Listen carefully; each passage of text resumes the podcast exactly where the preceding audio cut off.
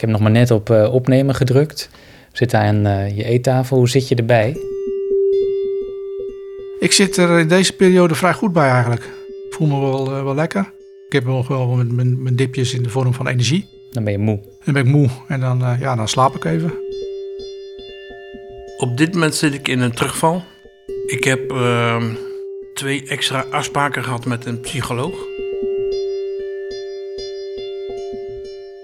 Het, het kan beter, kan slechter.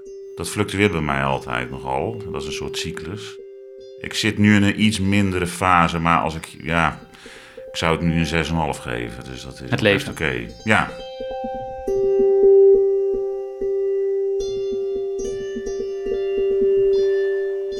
Ze zijn er alle drie opgegroeid. Roland, Alfons en Jeroen. In Zeeland, waar ik als kind vaak kwam om vakantie te vieren. Mijn moeder is er ook geboren. Oostkapelle, Westkapelle, Domburg, Veren. Springen in de golven, zandkastelen bouwen, fietsen door de duinen. Zeeland is vakantie. Het zal voor veel mensen een van de eerste associaties zijn. Maar er is ook een ander Zeeland, een donker Zeeland. En dat weet jij misschien maar al te goed. Zeeland is ook de provincie waar relatief de meeste zelfdodingen voorkomen. Vooral onder mannen van middelbare leeftijd. 2019. Per 100.000 inwoners maken in Zeeland ongeveer 15 mensen een einde aan hun leven. Het landelijk gemiddelde ruim 10 mensen per 100.000. Vijf minder. Daarover gaat deze serie. Over zelfdoding in Zeeland. Ik zocht drie mannen op. Drie Zeeuwen. Zij waren of zijn zelf suicidaal. Dit is een verhaal over worstelen met het leven. Over eenzaamheid en het niet meer weten. Tegelijkertijd is dit een verhaal over hulp zoeken, hulp vinden, over naar elkaar omkijken. Je luistert naar Doordrenkt, een podcast over zelfdoding en het voorkomen daarvan. Gemaakt door mijzelf, Maarten Dallinga, voor GGD Zeeland. Fijn dat je Doordrenkt hebt gevonden. Aflevering 1.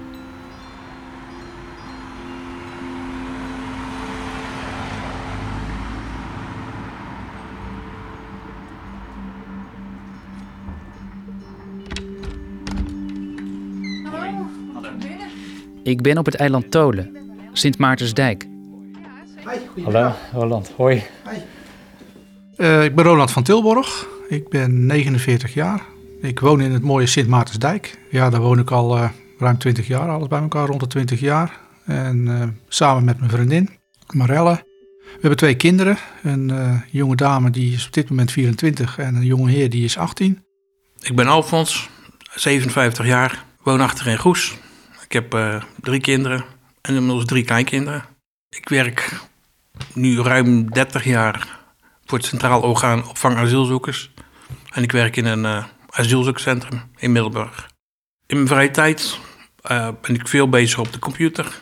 Ik zit op een site die, die gewicht in de gaten houdt. het wil nog niet helemaal lukken. Je probeert af te vallen. Ik probeer af te vallen, inderdaad. Nee, ik mis hier altijd de zee, maar dat is het dan ook wel. Je mist de zee? Ja, ik mis de zee, maar... Uh... En dit is Jeroen. Hij woont in Tilburg, maar komt uit Zeeland. Ja, ik ben geboren en getogen in Zeeland. Hè. Dus uh, van jongs af aan weet ik niet beter dan dat de zee uh, om de hoek was. Dus dat, dat voelt altijd nog steeds vertrouwd als ik daar ben. Het is voor mij een, een, gevoelsmatig iets waar ik heel veel mee heb als het gaat over getijden, zeg maar. Hè. Maar ook de golfslag. En op het moment als je op een mooie zomerdag naar de zee kijkt, ja, ik word daar altijd enorm rustig van. Nou, mijn naam is uh, Jeroen Kloet, 45 jaar, bezit van een prachtdochter van 7 jaar inmiddels. Uh, ik woon samen met Ellen, mijn vriendin. Uh, van oorsprong kom ik uit Zeeland. Ben ik geboren en getogen op het eiland Tolen, het plaatsje Sint Maartensdijk om wel te verstaan tot mijn achttiende. En daarna ben ik uitgevlogen naar de havenstad Rotterdam. Nou, in vogelvlucht ben ik arts geworden en heb ik me laten specialiseren tot psychiater. En in die periode ben ik ook verhuisd naar Brabant. Ja, intussen heb ik wel wat meegemaakt al. Ik ben getrouwd geweest, helaas gescheiden. Het is best een turbulente periode gehad. En ben ik mijn leven hier weer verder aan het opbouwen.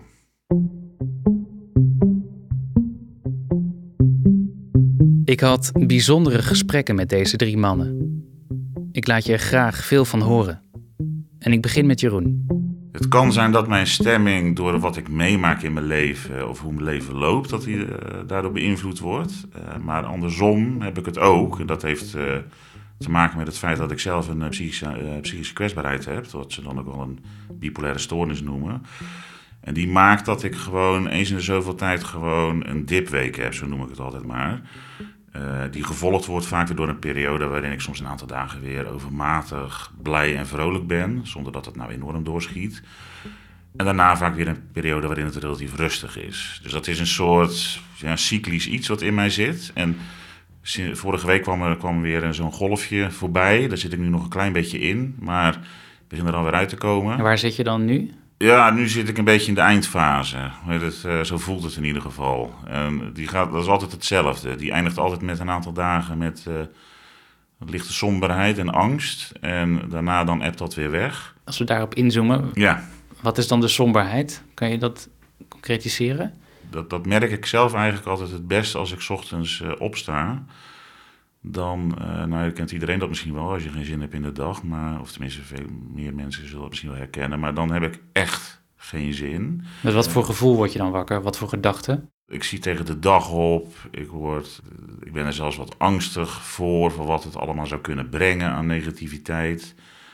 Um, ik voel me zwaar in mijn lijf. Ik, uh, ja, zo is het ook echt als ik dan mijn bed uitkom, dan is alles zwaarder dan normaal. Waar merk je dat dan aan? Het is net of er dan, uh, alsof, je, alsof je in een soort pak zit met, met, met zand erin of zo. Het, is allemaal stroperiger. Uh, terwijl in de fases, als ik me veel beter voel, dan, dan... Ik ben normaal altijd een slow starter, maar dan spring ik zo mijn bed uit en dan dartel ik als een, uh, een hinde naar de douche. Als, en als dat gebeurt, dan weet ik, dit, is niet goed.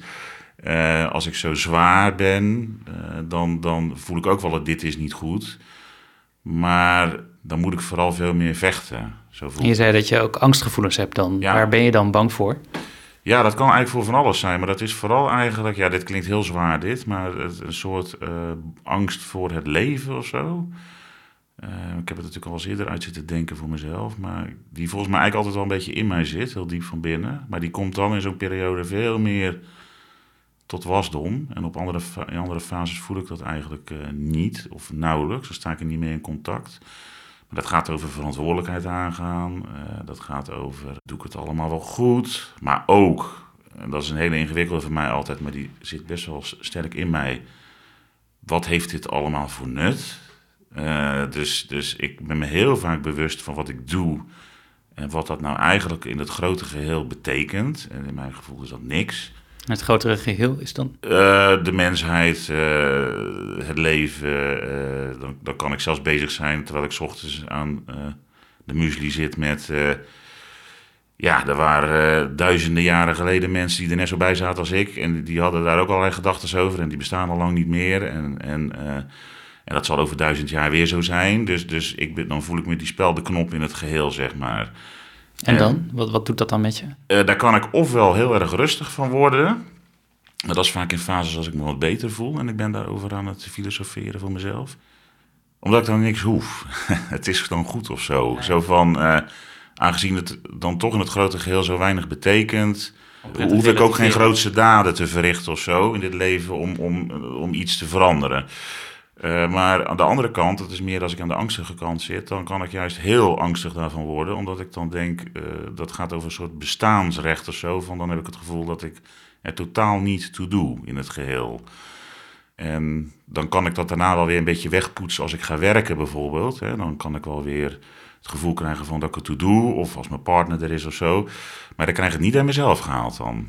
En, en in fases dat het me echt heel slecht ging en ik vooral alleen was vond ik dat ook onnoemelijk zwaar. Van uh, het niet uit jezelf kunnen halen van levensenergie, om het zo maar te zeggen. Maar als het werk je goed doet op zo'n moment, is dat dan ook niet iets wat je uit jezelf haalt? Ja, uiteindelijk wel. Maar dat gaat dan in mijn beleving wel via de ander. Mijn grootste jaloezie zit er misschien nog wel in het feit dat ik soms mensen om me heen zie waarvan ik meen te zien dat die heel veel energie uit zichzelf kunnen halen. Voor zichzelf. Dat heb ik eigenlijk nooit zo goed geleerd in dit leven. Maar ja, Denken mensen dat niet ook wel eens bij jou? Dat jij dat ook ja hebt? dat denken ze wel eens, ja. ja. Straks kom ik terug bij Jeroen. Maar eerst weer naar Sint Maartensdijk, naar Roland.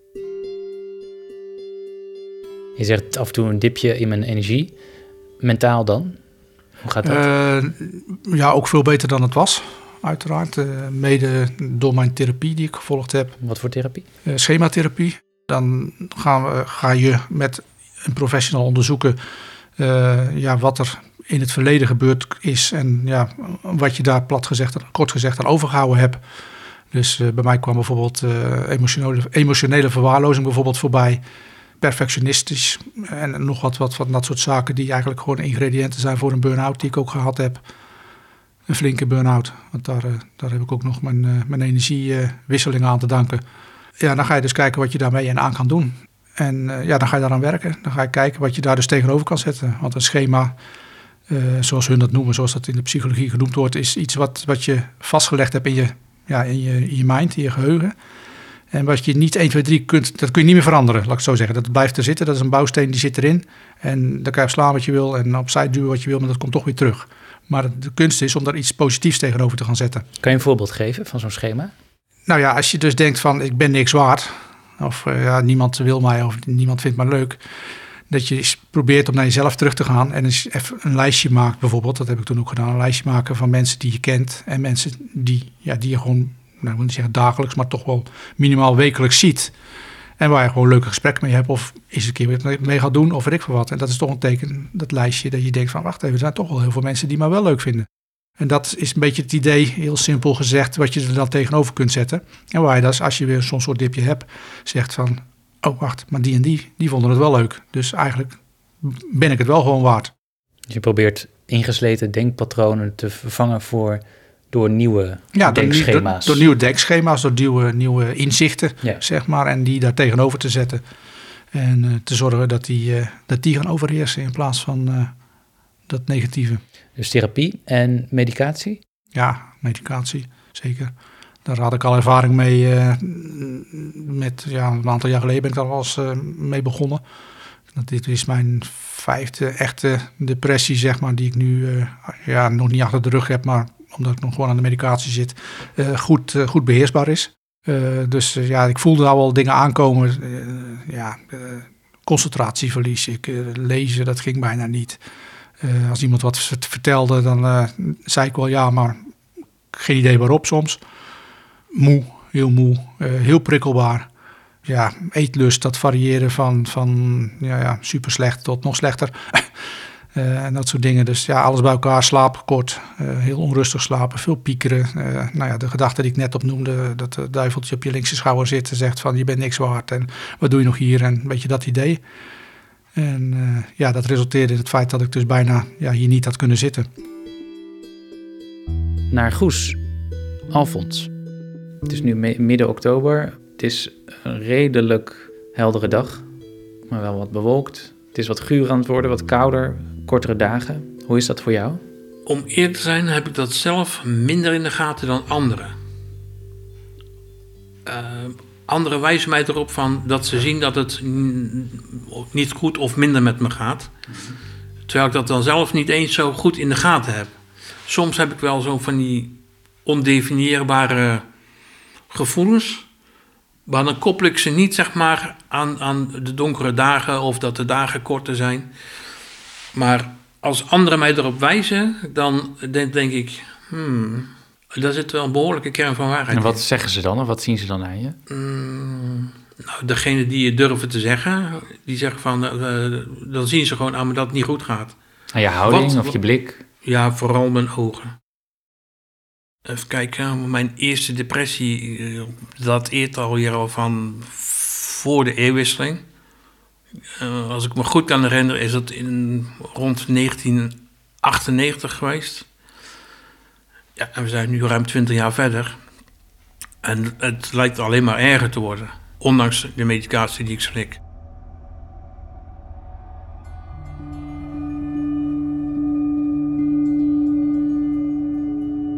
En toen begon hij te lachen.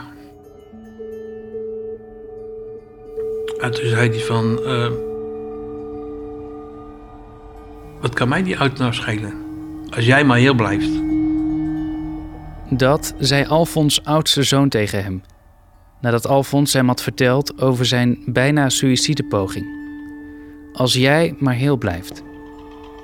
Het is 2019. En dat was ook eh, de eerste en tot nu toe ook enige keer. En dat was heftig. Dat was heel heftig. Ehm, op dat moment ben je helemaal de weg kwijt. Je kan niet meer logisch nadenken. Je, je, je, zit in een soort tunnel. En dan denk je eigenlijk niks meer dan schieten alle gedachten door je hoofd. Nou, ik, eh, ik, ik wil overal vanaf zijn. Ik heb last van, eh, van een zware depressie. Eh, ik heb last van eh, slecht slapen. Ik heb een slaapstoornis. Al meer dan 20 jaar. Ik heb eh, chronische nek- en rugklachten. En naast deze ellende heb ik ook nog eens een keer de ziekte van Crohn. En voor degenen die dat niet weten, dat is een chronische darmontsteking. En dat is met één klap te regelen. Daar ben je overal vanaf.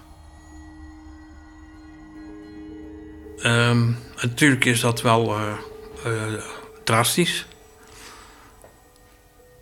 En ik weet dat je je nabestaanden daar heel veel eh, verdriet mee doet. Maar soms dan eh, zie ik geen, geen uitweg. En ehm, ja, dan, dan is het lastig om juist aan je nabestaanden te denken.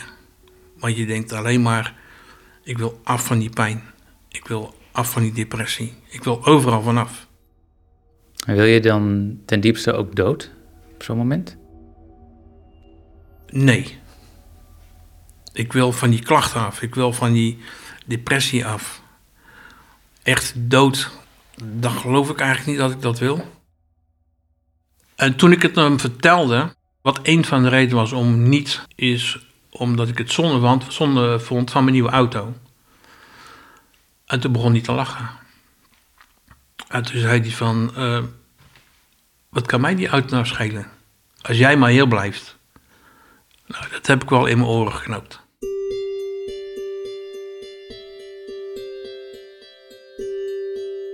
Mijn eerste depressie, die was toen ik denk ik 223 was.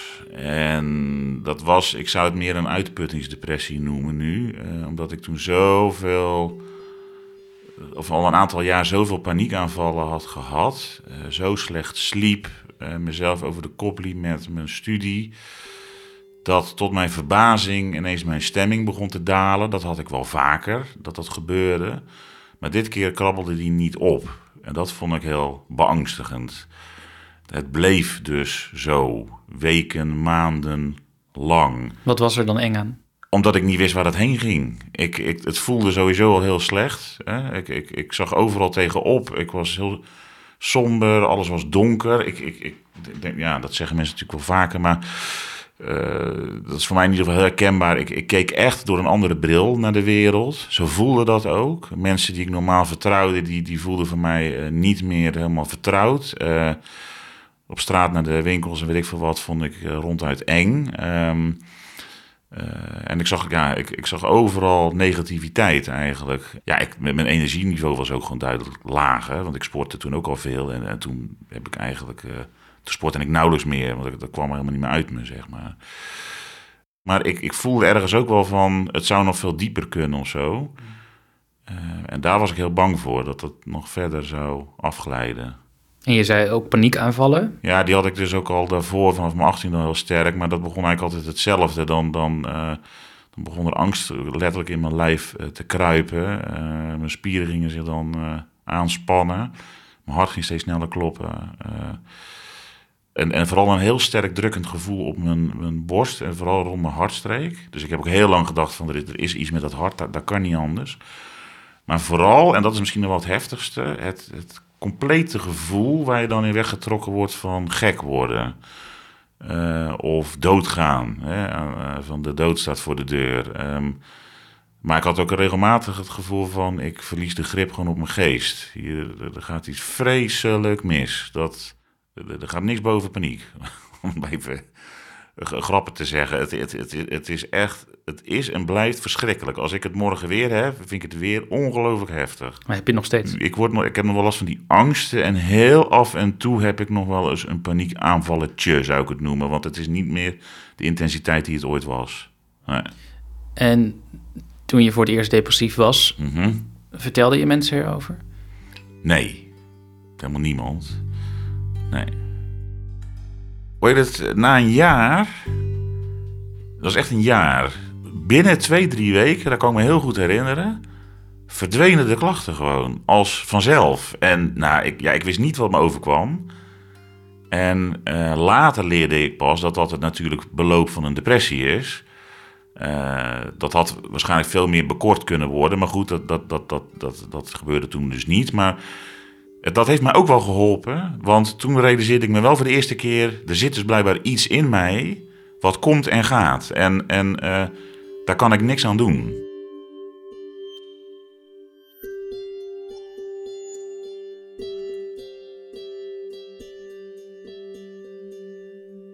Ja, toen, toen zijn er allerlei uh, zaken in mijn hoofd weer, uh, weer op naar boven gekomen. En die eigenlijk al wel een beetje als een soort van veenbrand sluimerden, zeg maar.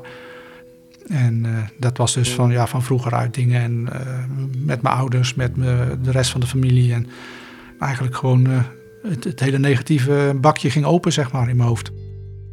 Niet verwerkte trauma's bleek achteraf toen, toen ik met de, met de therapie ben begonnen. En dat had te maken dat mijn ouders ja, volgens de eerste psycholoog mij een soort van verwaarloosd hebben. Emotioneel verwaarlozing kwam daar dus ook vandaan. Terwijl ik dat zelf eigenlijk niet zo zag. Mijn ouders zijn allebei verslaafd geweest aan, aan medicatie. Uh, mijn moeder is verslaafd geweest aan alcohol. Die, uh, die dronk uh, ja, een liter jenever op een dag. Een liter jenever op een dag? Ja, dat denk ik wel. Als water? Ja. En ja, dan werken nog alles als 7, 8-jarig mannetje op uitgestuurd naar het winkelcentrum met 25 gulden van ga even een fles halen. Dat kon toen nog. Ik weet wel dat één, één voorval bijvoorbeeld nog dat, dat mijn vader dan thuis kwam en toen gingen we in één keer een spelletje doen, een ticketje. Deden we nooit zeg maar, maar dan, ja, dan wilde mijn moeder juist mee ver, verhullen dat ze gedronken had. En een voorbeeldje van mijn moeder, nou ja, kwade dronk wil ik niet zeggen, maar haar impulsieve reactie als er bepaalde grenzen wegvallen zeg maar door de drank. Uh, ik werd gepest op school. Ik was ja, geslagen, geduwd. Ik was in ieder geval hard gevallen. Mm. En, uh, dus ik kwam huilend thuis. En toen is mijn moeder mee naar school gegaan. Als je iets als kind niet wil, is dat je moeder of je vader mee naar school gaat om zoiets. Want meestal voel je dat bij wel hangen, dan wordt het erger. Maar ja, mijn moeder was ook nog eens flink beschonken. Hoe oud was je? Ja, rond acht.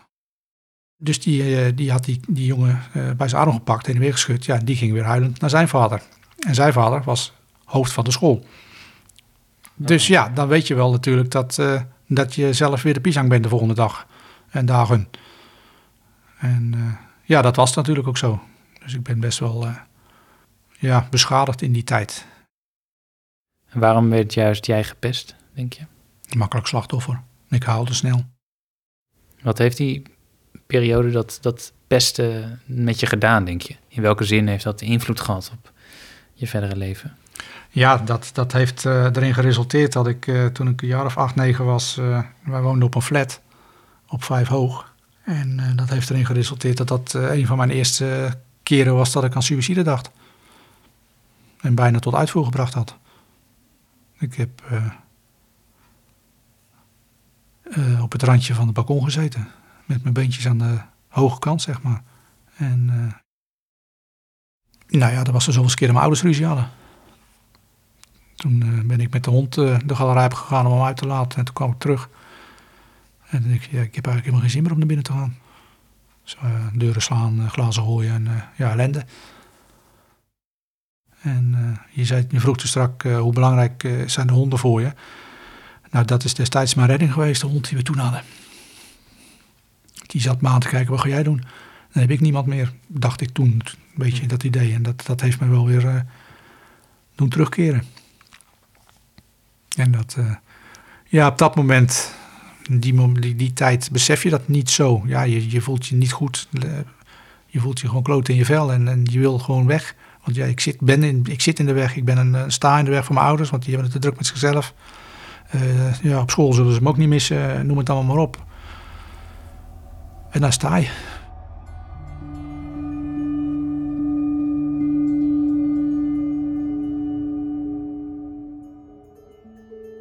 Wat zie je als je nu kijkt naar dat jongetje van toen? Ja, verschrikkelijk onzeker, uh, instabiel, uh, in zichzelf gekeerd mannetje wat naar buiten toe de schijn ophield. En dat was voor mij de enige oplossing in mijn idee, in mijn gedachtegoed van ja, dat maar nooit meer. En hoe is het dan om dat nu te vertellen? Kloten. ik, uh, het huilen staat me nader dan het lachen, laten we het zo stellen. Het is echt, uh, ja, iedere keer wel. Het, het, het, uh... Kijk, ik zou ook liever over de, de en de bijtjes vertellen, maar dat is niet uh, gebeurd in mijn jeugd. Tenminste, niet altijd. Er zijn hele periodes geweest dat het eh, alleen maar zwart was. En de reden waarom ik het wil vertellen en blijf vertellen is gewoon omdat ik weet dat er ontzettend veel kinderen, mensen met dezelfde problemen gekampt hebben of nog kampen. En uh, ik hoop dat ze, dat ze hierdoor een stap kunnen gaan nemen in de richting van, joh, hé, hey, er moet wat mee gebeuren. En dat red ik niet meer alleen. Want ik heb dat ook 35, 30 jaar lang gedacht. Met de kennis van nu had ik 35 jaar geleden al professionele hulp moeten hebben. Je dacht steeds, ik moet dit zelf Ja, dat, en dat lukte toch ook eigenlijk wel tot op zekere hoogte. Maar eigenlijk was het iedere keer ook weer wegstoppen. Verstoppen. Niet echt bewerken of verwerken.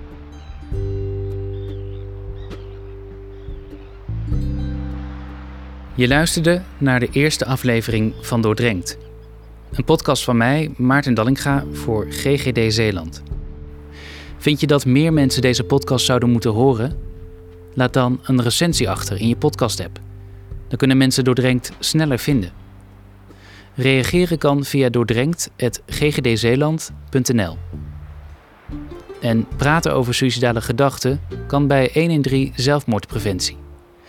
Bel 0800 0113 of chat via 113.nl. Bedankt voor het luisteren en graag tot de volgende. hetgeen waar ik me het aller, allermeest ooit schaamte over heb gevoeld achteraf, terwijl ik er niks aan kon doen, was toen het vee geboren werd en ik ook een depressie ontwikkelde daarna. Moet je nagaan, hè, na zo'n mooie gebeurtenis. En uh, ja, toen, ja, dan, gegeven moment was dat liedje er nog. Toen kwamen mijn kinderen voorbij in mijn hoofd en Marel en honden. En ik denk van ja, ja, dat heeft gewoon heel erg geschild. En ik heb er tot op heden geen spijt van dat ik het niet gedaan heb. Integendeel.